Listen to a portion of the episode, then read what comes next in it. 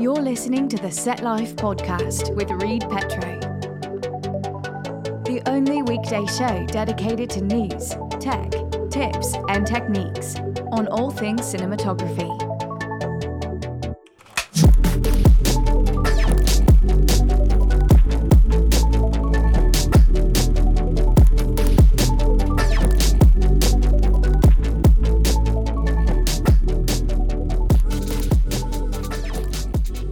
Hello, friends, and welcome to today's episode of the Set Life Podcast. I am Reed, and today we are going to be talking about log capture and workflows. Uh, explain a little bit um, about what that is and um, why you would want to capture log and what even is log. So uh, let's get into it. Um, so linear and log. Uh, linear is your standard uh, Rec 709 um, capture. So that's kind of already uh, broadcast um, standard. It's got the contrast on it. It kind of looks already like um, you could show it. Uh, it's got kind of the correct colors and the correct contrast and everything. Uh, and then log, on the other hand, is the desaturated, low contrast, kind of washed out profile that you might um, see. Uh, that is like a like a Canon C log or a Canon wide gamut, uh, a log C, V log, S log, F log uh, red log 3g10 um, those kind of profiles that that are going to shoot in this um, desaturated uh, uh, profile. Now now what is that? Uh, you know what is the purpose of log? Uh, why is it there? Um, and what exactly is it is it good for? So let's uh, let's get into that right now. So the purpose of log um, is to capture as much of the camera's dynamic range as possible in this inc- this this is done by uh, including more of the lowlights and highlight information into the uh, image. So, um, you know, whereas like if you think of like an S log curve adjustment, uh, linear is a kind of a straight line, and um, the log is actually a uh, looks like a curve. So it's capturing more of the lowlights and it's rolling off the highlights, and so you get you know because of that, you get the desaturated, uh, low contrast kind of look. But what is really cool about shooting in log is its second purpose, and that is to convert that log profile that you're capturing into multiple outputs like uh, HDR uh, 2020, Rec 709, or a DCI P3, um, which is the cinema standard, um, in the grade. So that allows you to future proof ish your footage um, to kind of convert it to whatever standard you need. So as opposed to capturing linear uh, with like a Rec 709 burned in, then you cannot change it later to uh, HDR or uh, DCI P3. You are stuck with that Rec 709 image, and that's what you get, and that's what you can edit in. You can grade it depending on how, how high the bit rate is, right? Um, you can manipulate it a little, but it just does not give you as much flexibility as actually capturing in log.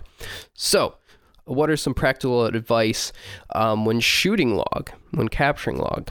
Um, let's get into that right now. So, um, the log to Rec 709 uh, slash HDR slash whatever your output is, um, it does require an extra step in the post production process, usually in the grading or with whatever conversion you're doing. Um, so if the turnaround is fast, say you're doing something like broadcast or it's a social media video that um, needs to be turned out in hours, um, the shooting log uh, it does add that bit of time. So.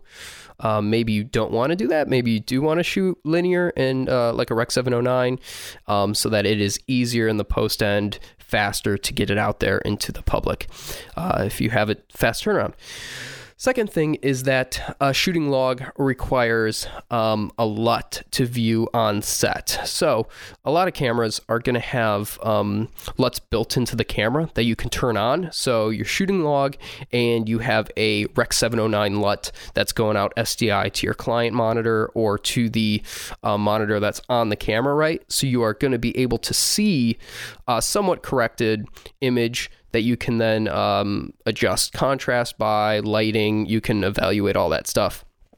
Um, some cameras, though, do not have built in uh, LUT. So, you know, something like the A7S 2, um, you can capture and log with S-Log 3, right? But you cannot view it in a Rec 709. So you're viewing the log as you're filming, which can be very painful uh, and and hard to judge exposure and all that. So you would need, in that case, something like an external monitor on the A7S um, that you could uh, put a LUT into. Um, so you do want to view, though, um, your capture in a Rec 709 or something that's corrected as opposed to viewing it in log. Third thing is that um, recording log images in a low bitrate can cause serious issues in post down the road when you're applying your conversions, your grades um, to it. So uh, there are cameras that you can get kind of a fake, um, fake log.